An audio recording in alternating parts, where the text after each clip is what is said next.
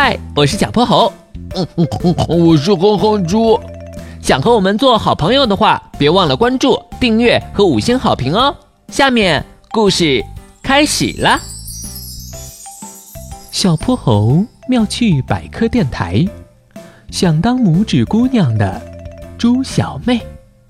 拇指姑娘在经历了这么多的事情后，终于过上了幸福的生活，成了花朵王后。哦，好了，猪小妹，今天的童话就讲到这里，现在你该睡觉了。哥哥，我好羡慕他呀！嗯，虽然他只有我们的手指那么小，但他可以睡在花朵里，这也太太太幸福了。什么时候我也能当一回拇指姑娘呢？如果你乖乖睡觉的话，我帮你想想办法。哥哥万岁！猪小妹生怕哥哥反悔，立刻。闭上了双眼。几天后，他们一块儿来到了波波城公园。池塘中的荷花开得正好，粉白的花瓣，嫩黄的莲蓬点缀在层层的绿叶之中。微风拂过，有淡淡的清香传到岸上。猪小妹，今天哥哥就帮你实现愿望。你想去哪一朵花里玩啊？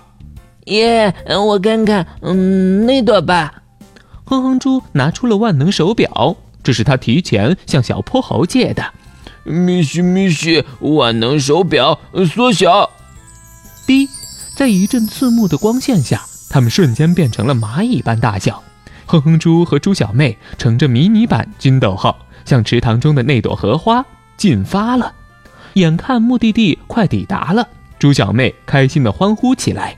突然，他们发现后方有一块巨大的红色地毯袭来。而红色地毯的末端是一只巨大的绿色怪兽，乌黑的眼睛直直瞪着他们。嗯，哥哥，有怪兽！这是青蛙！妈呀，它把我们当成午餐了！哼哼猪拉下操纵杆，把金斗号开到了最大码。但青蛙那健壮的四肢也不是白长的，它在荷叶上灵活地跳跃着，看起来对自己的午餐势在必得。哼哼猪不停地转换方向，左闪右闪，金斗号一次次地从青蛙的舌尖旁擦过。哥哥，快把我们变回原样吧！我真的不想被青蛙吃掉啊！不行啊，万能手表的放大和缩小功能必须间隔十分钟才能再次使用。情急之下，哼哼猪按下了金斗号上的通讯按钮。小泼猴，救命啊！我和妹妹缩小后被青蛙当成虫子了，它要吃掉我们。哼猪，你们马上停在原地，不要动。呃，那不是死路一条吗？快按我说的来，保证你没事。哼哼猪一咬牙，把金斗号停在了半空中。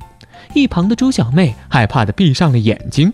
然而，刚才还穷追不舍的青蛙突然顿住了脚步，它转了转头，怔怔的看了一会儿。就扑通一声跳入了水里。过了好久，哼哼猪才反应过来，我们得救了。小泼猴，这到底是怎么一回事啊？青蛙的视网膜的神经细胞分为五类，一类是对颜色起反应，另外四类只对运动目标的某个特征起反应。这四层特征就好像在四张透明纸上的画图，叠在一起形成完整的图像。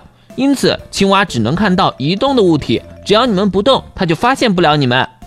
嗯，原来是这样啊！刚刚实在太险了。躲过了青蛙的袭击，猪小妹终于如愿以偿的进入了花瓣里，过了一把拇指姑娘的瘾。今天的故事讲完啦，记得关注、订阅、五星好评哦！